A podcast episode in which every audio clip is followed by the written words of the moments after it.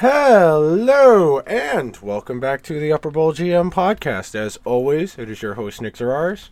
We are here on the night of the second set of game twos in the NHL playoffs. The Rangers defeated the Penguins. That'll be the majority of today's show.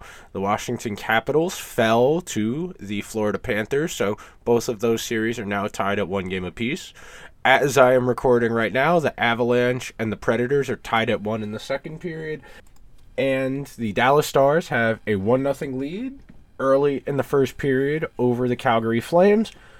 We're in the mix of it, man. This is my favorite time of year as a hockey fan. You're just going to be inundated with high quality hockey and you're going to learn more about these teams than you did over the course of an 82 game marathon, which sounds crazy, but these small sample size games are where you find out who's immune to fluky bullshit and who isn't, and that's how you can really often tell the difference between who's a good regular season team and who is a good playoff team.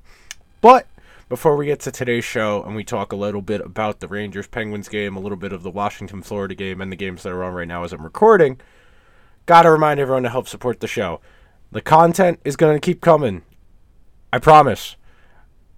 I'm gotten this episode in on you for Friday for you guys going into the weekend. We'll be back on Monday. We'll talk about Rangers Penguins game three. We'll talk about all the hockey from over the weekend, from the games on Friday, Saturday, and Sunday. We'll sprinkle in some Formula One and some NASCAR over the weekend for Monday too, because it's a double header weekend. We've got both of those probably spritz in some NBA on Monday as well because it's going to be such a busy weekend of sports. So, to support the content, number one, please subscribe to the podcast wherever you get your podcasts, available on all the major podcasting platforms. Interact with any time you see the show's content on Twitter. Please show the show some love. Throw a retweet, a like, send it to somebody else, whatever you want to do to help. Then, if you are using Apple Podcasts or Spotify, please, please, please leave the show a nice review. If you are using Spotify, scroll past the show's most recent few episodes. There's going to be five clear purple stars. If you could hit the one furthest to the right, that would be great. That's a five star review. Underneath that is a button with purple letters. If you could be so kind as to write a review, that would be greatly appreciated. And as I say every single episode, whoever's content you enjoy out there, make sure your show gets some love, whatever means it is. If it's a TikTok, if it's someone on Instagram, on fuck it. If you're using Snapchat still in 2022, on YouTube, wherever you're consuming someone's content, show it some love, retweet it, share it so other people can see it. That stuff helps out content creators a lot. Okay, that's the preamble. I'll see you guys on the other side of the drop. We'll talk about Rangers, Penguins, a little bit about Wash, about the Capitals and the Panthers, and if these games break in a, a direction while I'm recording, we can talk about that too. See you guys in one sec.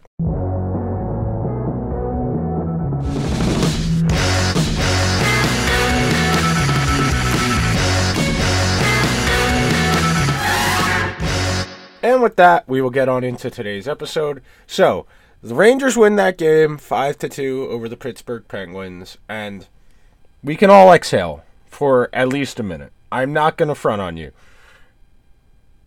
After the loss on Tuesday, I became dramatically more concerned about the state of the Rangers for a few reasons. Number one, the Rangers really couldn't score on Casey DeSmith and then Louis Domingue, and L- Louis Domingue played again tonight, and uh, the Rangers really weren't doing a great job until late in that game of really putting pressure on and sustaining offense, and that when you have a clear cut advantage like that, where you have somebody you know is a backup playing goalie for the other team, and then down to their third string goalie in the middle of that game because Casey DeSmith tweaked something in his lower body, and you're still having a hard time scoring off, scoring goals, that's really concerning. And that was a concern for a lot of this game until the Rangers managed to pull away late in the game. I, even at four to two, I wasn't particularly confident because the Rangers just all of their goals, aside from the Vatrano goal, were kind of weird bounces or power play or just not really something you're going to be able to replicate often enough if the other team is on their P's and Q's. Granted, no team is always going to be perfect against you, and Pittsburgh was not perfect tonight, and that's what allowed the Rangers to win. They weren't the Rangers didn't play particularly great tonight. They were better than they were on Tuesday. They didn't make their goalie make a million saves. He only had to make about half a million saves, but in terms of a game plan, you saw a little bit more of a concerted effort to try and gain the offensive zone with speed. That has been the Rangers' goal since the trade deadline because they've added Vatrano and Copp to the top six. They feel more better situated, I should say, to attack the zone with speed as opposed to trying to dump and chase the puck and go and get it. And that should be the Rangers' goal with those two lines on the ice because those are high end groups.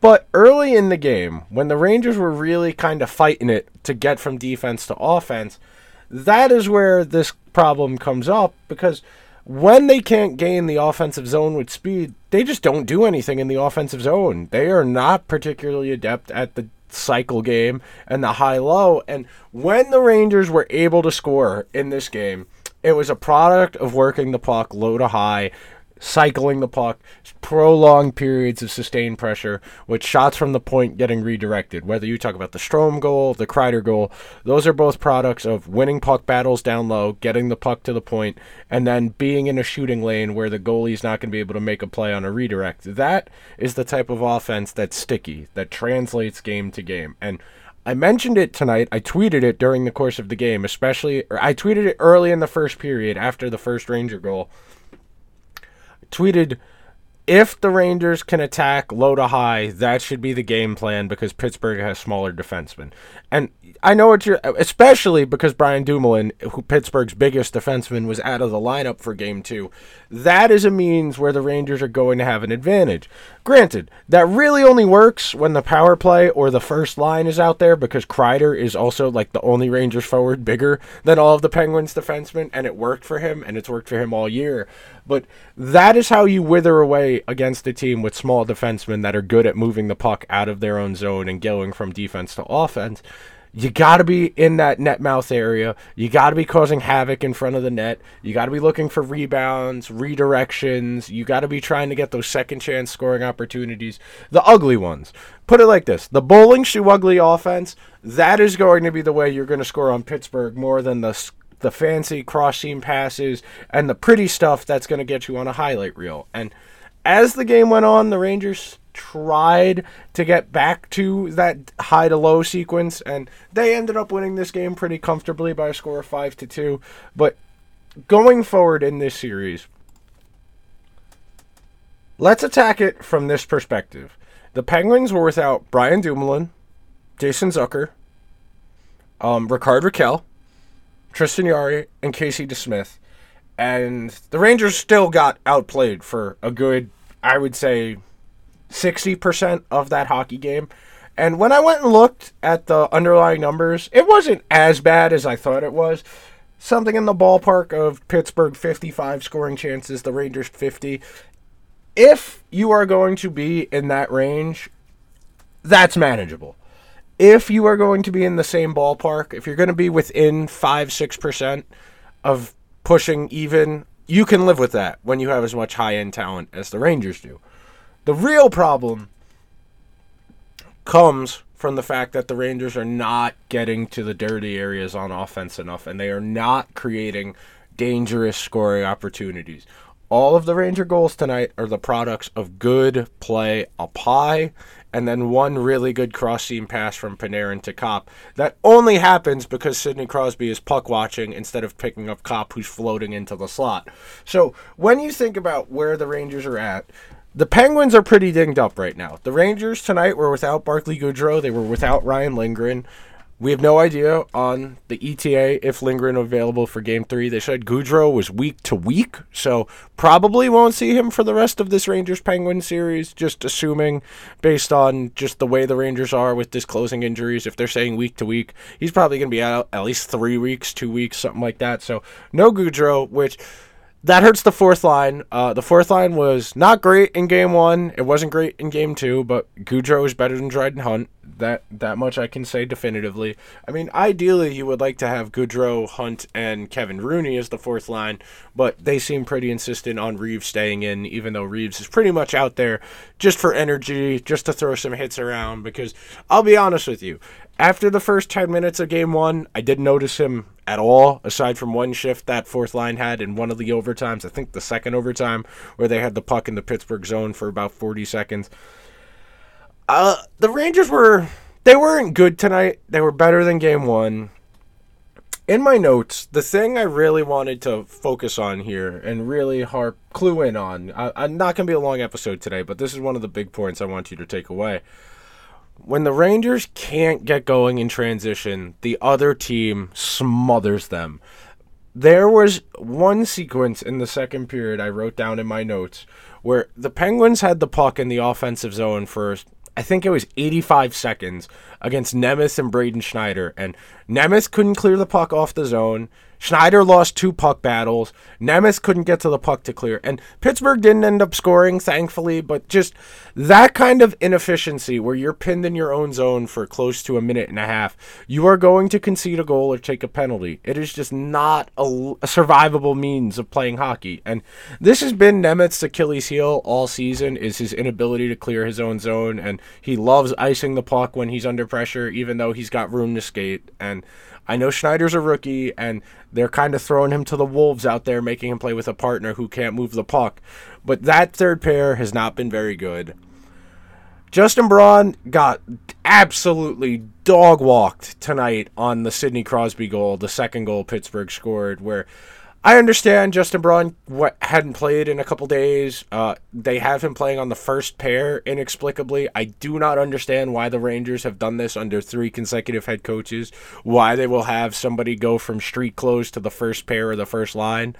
Um, probably not a better idea. I probably would have opted to go with Miller and Fox, and then Trouba with I guess Nemeth, and then Schneider with Braun, something like that, a little more balanced because I think K'Andre Miller's been the best Rangers defenseman in this series.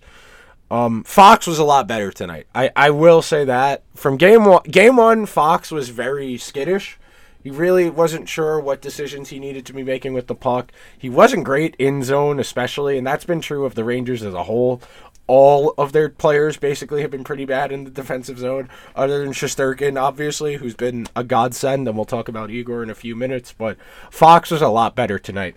I wrote down in my notes and I tweeted at two separate points in the game that Fox was just everywhere in the offensive zone, especially on that one power play sequence they scored. The one, I believe, on the Kreider goal, where they had the puck in that offensive zone for a solid 90 seconds. Fox had a really good keep in where he had to dive to keep it in the zone, and he kept it in.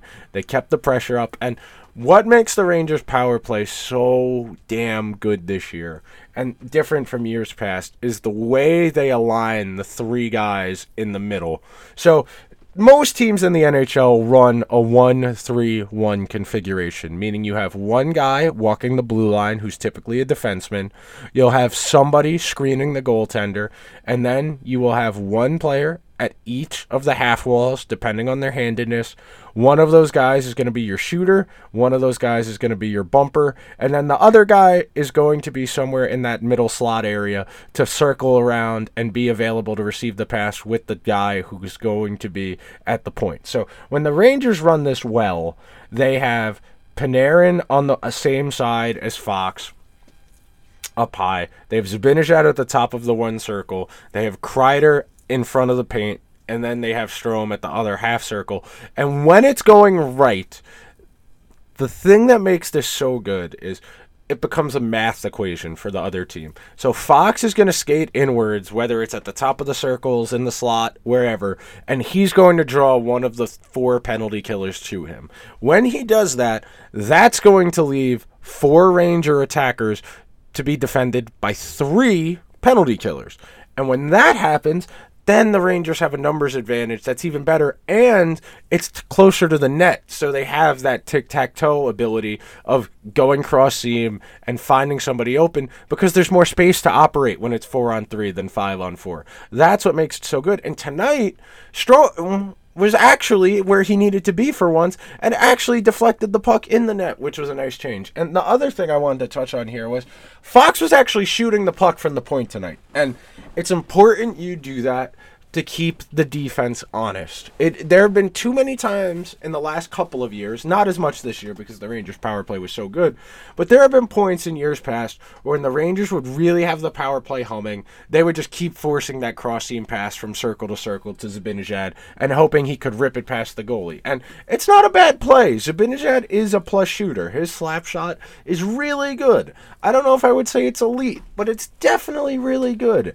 And when the Rangers got a little too in love with that. It makes them predictable. Then the defense is going to start queuing in on that and hugging that passing lane, and then that pass isn't going to be there. Tonight, Fox was just ripping it from the point and skating inward and ripping it from the high slot, and that's going to pull someone to him. And that's going to open up that passing lane so that that cross seam pass will be there eventually. And that's the sign of a good power play. When you have multiple means of scoring from that man advantage, then you know you're not really going to have to worry about dry spells for as long because you have the Fox shot from the point you have the Zibanejad one timer, and you have the Kreider deflection. You have three legitimate means of scoring on the power play that the other team has to respect, and it keeps them out of sorts. And that's the key to scoring on the power play: is being unpredictable, is having multiple ways to get the puck in the net so that the defense can't sit on anything.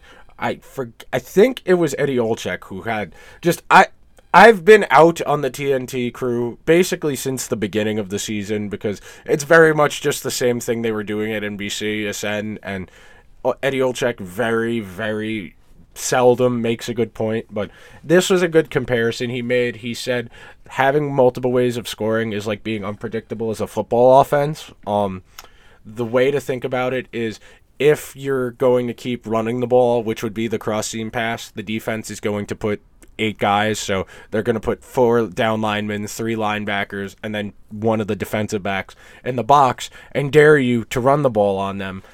That's the kind of thing that you would say uh, to make it understanding for someone who's not as much of a hockey fan, but everybody understands that football analogy for some reason. So that's the real comparison to make there.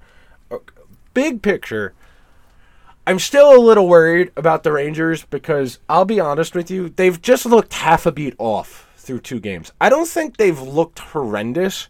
It's just the decision making isn't crisp.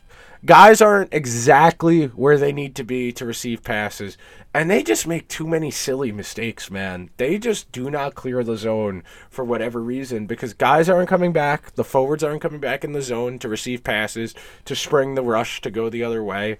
They're still relying on the defenseman to bank the puck off the glass to create transition, and that's just not an efficient means of playing hockey. And Pittsburgh's forecheck is good. And I'll be honest with you the Rangers are very lucky right now that the Penguins only have one line going at a high level right now. Right now, the Crosby, Rust, and Jake Guentzel line is absolutely humming.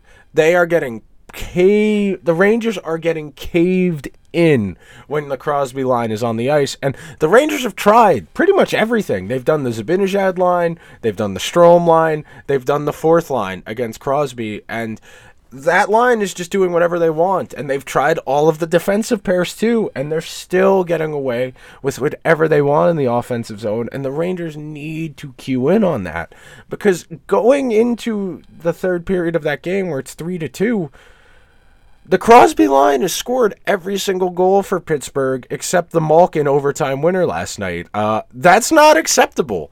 I understand Sidney Crosby is one of the best players ever, and Jake Guentzel is one of the best goal scorers in the league, and Bryan Rust is the Mark Donk tweet come to life. But the Rangers need to do better against that line because that's the only line that's scoring for Pittsburgh right now. The Malkin line is not scoring at 5 on 5. The Jeff Carter line is not scoring at 5 on 5. And the Brian Boyle line is not scoring at 5 on 5. It is just the Crosby line right now. If the Rangers get that in order, and actually play some good active defense against them, then the math equation becomes a lot easier. Because if that line's not scoring for Pittsburgh, nobody is. And if nobody's scoring for Pittsburgh, it's okay if you only score one or two goals. That'll be enough to win if you can hold the Crosby line in check. That has eluded the Rangers so far in this series.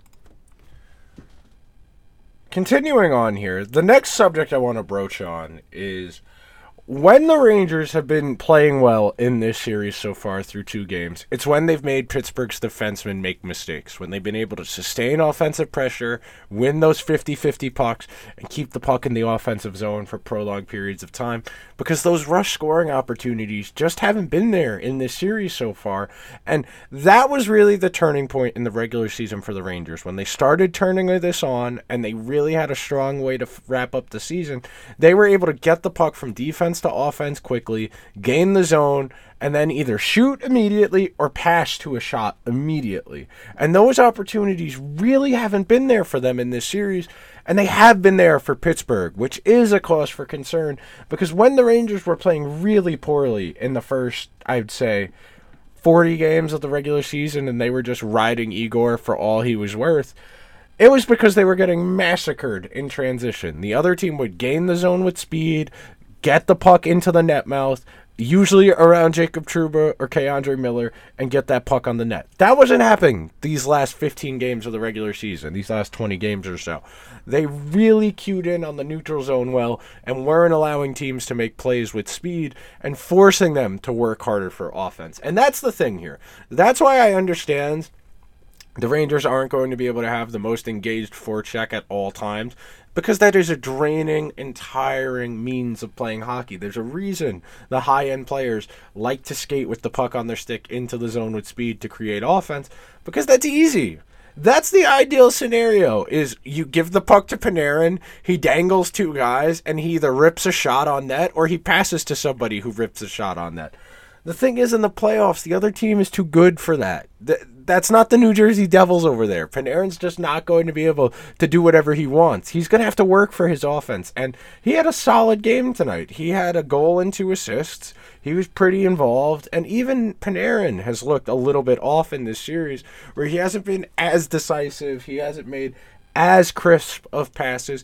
And even then, he still got three points. And that that's the sign of a truly special player like Panarin someone who's not on their game is still impacting the the outcome of the game. That is something that very few people can do. Um, Sidney Crosby's been amazing through two games. Just full stop. Him, Guentzel, and Rust have been the only way Pittsburgh has gotten good chances in this series. And Sid has got the Rangers in a blender, man. Uh, I know He's 35 years old. He's in year 17 at this point of his NHL career. I'm very tired of him. I know every Ranger fan and most of and a lot of hockey fans out there are very tired of Sidney Crosby. They are tired of the way he gets away with the slashes. It's the way the Penguins get the benefit of the doubt in the situations other teams don't. I understand. I'm so tired of Sidney Crosby. I cannot wait for him to retire. It's going to be a watershed moment for hockey. I'm gonna be very happy when Sidney Crosby goes back to Nova Scotia to do God knows what. It, it'll be a good day for Ranger fans because one of our boogeymen will fully be gone. Next thing I want to broach on here is the officiating. I understand. I understand it is infuriating to watch the Penguins get away with what they get away with. The slashes, the holds, the interferences, the cross checks. I understand it's infuriating. The officials are bad. We all, as hockey fans, understand that the officials are bad. There are too few of them. The game moves too fast. They are not close enough to where they need to be. And even when they are, they're entirely subjective in, enfor- in the enforcement of the rules because everybody is human all of them are people. When they look at a situation, they say, oh, well, that happened that led up to this and this and this. And then you have officials who are, okay, well, we've called this many penalties on this team and this penalties on this team. So I got to call it a little bit closer for this team now to keep the penalty ledger even. And I don't think that's right. I'll, we talk about this ad nauseum in the hockey community. I know this is a big thing on analytics Twitter because analytics Twitter just wants the purest form of hockey, which is the superstar players making the superstar plays, and they can't do that because they're constantly accosted by less talented players. And in an ideal world, we would call hockey like the NBA, where the superstars get special treatment and the bums have to work harder for their play, work harder for penalties, but the NHL officials are very subjective in enforcement, and it leads to this kind of very, very inconsistent enforcement of penalties. Where that first penalty they gave Nemeth for cross checking, the player was already kind of leaning forward and a little bit off balance. And Nemeth, yes, by the letter of the law, he cross checked him. He hit him with it, the shaft of his stick below the numbers, and he knocked him over. The player was already leaning forward and a little bit off balance. It was not vicious. It was not with speed. It was not with momentum. You cannot be calling that in a playoff game unless you're calling everything. If you want to call every single cross check, I'm fine with that. But you don't get to pick and choose which cross checks are penalties and which ones aren't. If we're calling that one a penalty, they all need to be penalties. Chris Letang got away with seven or eight slashes in the game on on Thursday night. Seven or eight, because he is constantly swinging the stick. He's holding on to the knob, so he has as much reach as possible, and he is slashing away at the wrists and hands of a Ranger skater, and it's just not called. That is just Chris Letang is allowed to do that because he's Chris Letang. The referees look at it and say, "Well, it's Letang. He's not taking a penalty because he wouldn't do that because he's too good." That kind of officiating is bad for the game.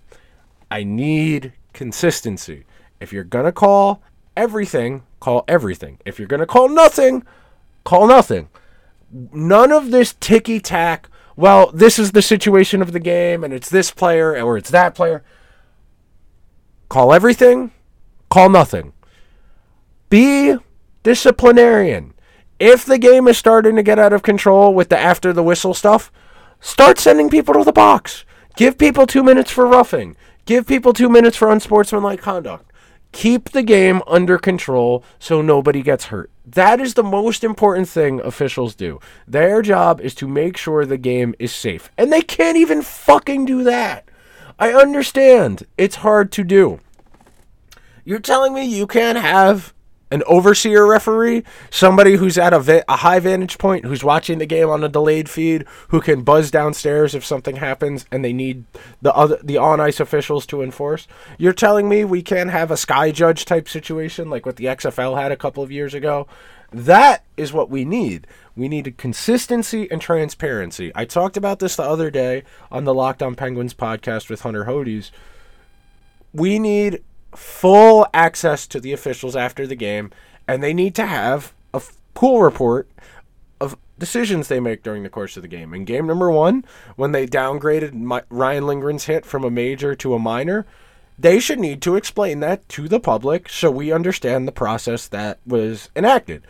We need transparency from our officials because there are a lot of people out there who are wholly convinced that the officials are out to get their favorite team because they are so bad at their jobs. And that that should tell you all you need to know about the confidence the public has in the NHL is that they feel like the NHL might actually be rigging games. That is how bad the NHL is at running a league.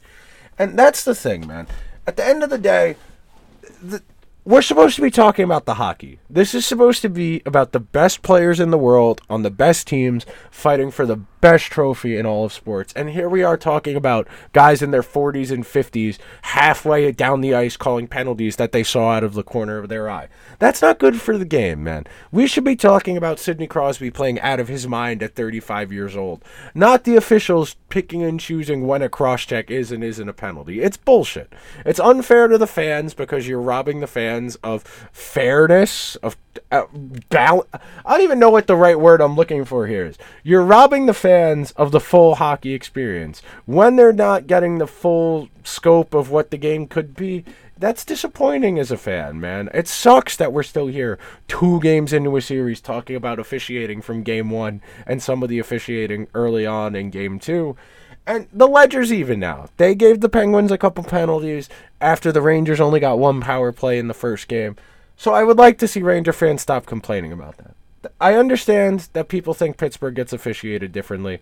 I anecdotally, it does seem like Pittsburgh gets officiated differently, but they don't. That's just that's the way the game is. And I talked about this before when I was talking about the NBA style of officiating where the stars get the benefit of the doubt. That's what Pittsburgh gets, the benefit of the doubt. Sid, Letang, Malkin, they get the benefit of the doubt. I've been watching Chris Letang slash people my entire life. I vividly remember Chris Letang slashing Viktor Stalberg across the face in a playoff game, and Letang didn't even get a penalty on the ice, let alone supplemental discipline from the Department of Player Safety. That's just the way the game is. It's bullshit and it's unfair. But the NHL isn't changing. The Rangers tried to get the Department of Player Safety to change, and all it did was piss off the NHL even more. Okay, wrapping up here, I do want to touch on a few things, big picture things. Number one, the Rangers are dinged up. There, there's no mistaking. No Goodrow, no Lindgren. That's bet. The Penguins are infinitely more dinged up right now. They're down to their third string goalie. They're missing two top six forwards. They're missing a first pair defenseman. The Rangers need to outlast Pittsburgh. If Pittsburgh starts to get healthy, the Rangers will be in trouble because Pittsburgh, depleted, is giving them a hard time. Fully healthy Pittsburgh really might be giving the Rangers a harder time than they should.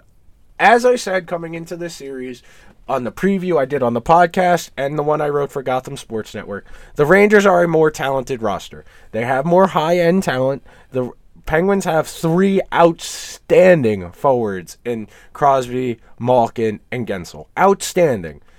The Rangers have four. They've got Panarin, They've got Zibanejad, they've got Kreider, and since Copp's got there, he's been a point per game player. So I, at the moment, I would say Copp is an outstanding player. The Rangers have Fox, the Penguins have Letang. The Rangers have K'Andre Miller. The Penguins don't have another defenseman in that good, strong conversation right now. John Marino has been very good for them, I will say. I'll, I'll be fair. I, I thought of it while I was saying that they don't. So, all right, we'll say that. But the difference in that the difference on third lines, um, the kid line has been great. I, uh, I want to bully the shit out of Arthur Staple of The Athletic for a month ago writing, I think Gerard Gallant's going to give Ryan Reaves, Barclay Goodrow, and Kevin Rooney more ice time than the third line because they have more hockey experience. I want to bully the shit out of that loser. That is a horrendous opinion that he deserves to be ridiculed for. That is egregious that that man is paid to write about his opinion. His opinion for hockey is paid for because that was horrendous. That line has been the Rangers' most consistent line. They are going to work. Lafreniere has been throwing the body around like a lunatic. Kakko has got the freshest legs on the team, and you can tell because he's the only one still skating hard in the third period. And Chytil is one of the two guys who will just skate with the puck in a straight line and take it to the net on the team. That third line has been very good for them. I'm very happy with the results they've gotten. Sure, they probably should have gotten another goal in game one, but I've been very happy with them. My big concern right now is the Rangers are still leaning way too much on Shesterkin. A lot more than I thought they would need to against a Pittsburgh team that's kind of top heavy. The Jeff Carter line hasn't done much, and the fourth line with Brian Boyle hasn't done much either. And the Penguins are still going blow for blow with the Rangers here. That's got to be concerning for you if you're Gerard Gallant thinking about the the calculus of this series. So, in my mental list of things I'm concerned about. Number one, my biggest concern is the Rangers defense has not been very good in this series as a whole. That includes the forwards, that includes neutral zone play. All of that stuff has not been very good for them in this series so far. It's only been two games. There's plenty of time to sort that out, but Pittsburgh is gaining the offensive zone with speed a lot of the time, and that is problematic for a Rangers team that really did a good job of not allowing that the final month of the season. So that's my number one concern. Number two is what I said before everybody just looks a little bit off. The passes aren't very crisp, positioning isn't great. I'll be honest with you. I was worried in that third period until the range, even when they were up five to two. I was still a little bit concerned Pittsburgh would get back in there and make it a game. The Rangers aren't. the Rangers are playing well enough to hang around. They're not playing well enough to win the series. They might be able to outlast Pittsburgh because Pittsburgh is so dinged up and so injured right now, but I'm very concerned about how the Rangers are playing. So much because bef- coming into the series, I thought the Rangers were in good shape. The defense looked pretty good. They were scoring just enough to be dangerous, and that was really all they needed. And they needed Shesterkin. And right now, they're back to doing what they were doing in December and January. Shesterkin doing all the work, the power play scoring. That's all they got right now. They need to be better at five on five. I would like to see more of the kid line at five on five. I'd like to see them get some more offensive zone starts. The big problem that I understand why they haven't been getting so many zone starts in the offensive zone is they're not winning faceoffs, and there's no point in putting them out there in the offensive zone if they're going to win a faceoff. All right, I understand that. As a whole, the Rangers aren't winning faceoffs, so what's the harm in letting the most straight line line get offensive zone starts where even if they don't win the faceoff, at least they can pressure the puck and try and get it back and sustain some pressure. I mean, I'm not going to talk shit. I want the first and second line. I want the Panarin line. I want the Zibanejad line working that cross seam pass because they're the lines that are good enough to play that way. But some straight line stuff would be nice every now and then from those groups. That's all I'll say. Okay. Real quick. You saw the difference between Florida and Washington tonight. Uh, that was that's closer to what I expected the series to resemble than what it was in Game One for Washington. Washington won Game One. Florida tied it up at one game apiece. Washington did a good job for one period of mucking it up and trying to slow the game down, but Florida was able to open it up, turn it into a track meet, score at will, and pulled away very convincingly. I expect Florida to win that series in five games still, even after spotting Washington a game on the road. Washington probably can steal another game at home, but I think Florida will wrap that up rather nicely. Dallas playing pretty well against Calgary, doing a good job of minimizing their zone time, getting to deep from defense to offense quickly, and not letting the Calgary forecheck get in their faces. That game one was only one nothing. It's early in the first period. It's mid. There's a few minutes to go in the first period left of that game, but Calgary is going to have to work for their offense. Dallas is one of the best defensive teams in the entire league. They had to be because they don't score a ton. They have one good line to score goals. And then in Nashville, Colorado, Nashville's doing a better job today. They're actually playing hockey tonight. Game one, they got boat race. It happens to the the less talented teams against the elite teams. That's fine. That's part of this. But, but, I still think Colorado's going to pull away. I mean, it's one one. I I'll give Nashville a game. Maybe in Nashville, the catfish will be thrown on the ice. I think maybe Knox will sneak in give them some good juju for one of these games. That might help them out. But other than that, I think Nashville's got a steep uphill battle. It was good to see Matt Duchene get on the score sheet twice the other night for them in that blowout, but not a lot to say about the Nashville Colorado series. Still need to watch more, to be honest with you. They're at first intermission right now, and once I'm done recording, I can actually watch the final two periods and take some notes and get a better feel for it. Of the games that are going to be played tonight on Friday, um, number one, I do like how the Wild played on Wednesday night. The Wild came out flying. They buzzsawed the Blues. That was very encouraging to see. That I was kind of I was kind of concerned about how the Blues played them in Game One, and because the Blues had won this three the season series three games to nothing, I was a little bit concerned for the Wild. But they looked good. They were able to turn that game into a track meet, use their team speed. Kevin Fiala, that's my fantasy team guy. Tomorrow, I mean, we've got that. Uh, I expect the Oilers again, I think the Oilers should be able to win that series in five or six games. They throttled the Kings. Uh, yeah, the the Oilers are more talented.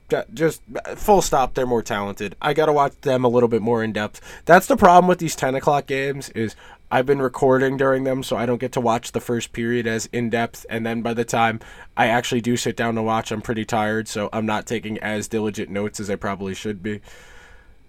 I expect the Hurricanes to probably sweep the Bruins at this point. The Bruins look out of gas. They look exhausted. They've got basically nothing offensively through two, three games. Marchand can't get anything going. Pastrnak, mm, Pastrnak's gonna have a target on his back for what he did to uh, Raanta in Game Two. I expect that to be another thorough ass kicking. And then Tampa and Toronto, I don't know what to expect for game three. That's the game I'm most excited for tomorrow. If the Met game doesn't get rained out, which it's pretty good chance it's going to, it's supposed to rain all day tomorrow in Philly, but if it doesn't get rained out, I will be diligently watching and taking notes for all of those games. If doesn't get rained out, I will be at the Met game. So no hockey analysis on the timeline, just me making fun of Bryce Harper and trying not to get stabbed on the way back to the car for at Citizens Bank Ballpark. So that will just about do it for today's show. I hope everybody enjoys the weekend. It's a really good sports weekend. We got the second round of the NBA playoffs. We got the NHL playoffs in full swing. Full slate of baseball. We've got Formula One in Miami, which is exciting anytime Formula One's in the United States. We've got NASCAR at Darlington for the throwback race on Mother's Day on Sunday. That's always exciting. That's a very competitive track at the next gen car. Will be very exciting to see how it lasts. Uh, the last time they raced at a track similar to Darlington was Fontana, which was the best intermediate track of the season so far. Uh, the best race of the year so far still was Tal- uh, was Daytona.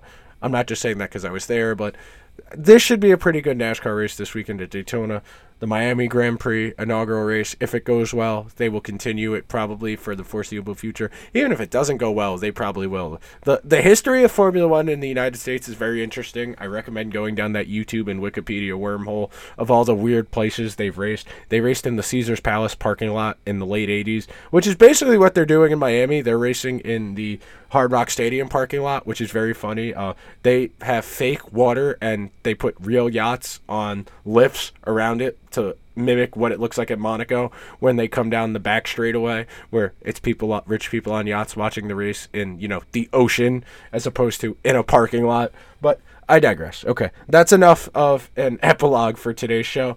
That will just about do it. I'll see you guys on Monday. Have a good weekend.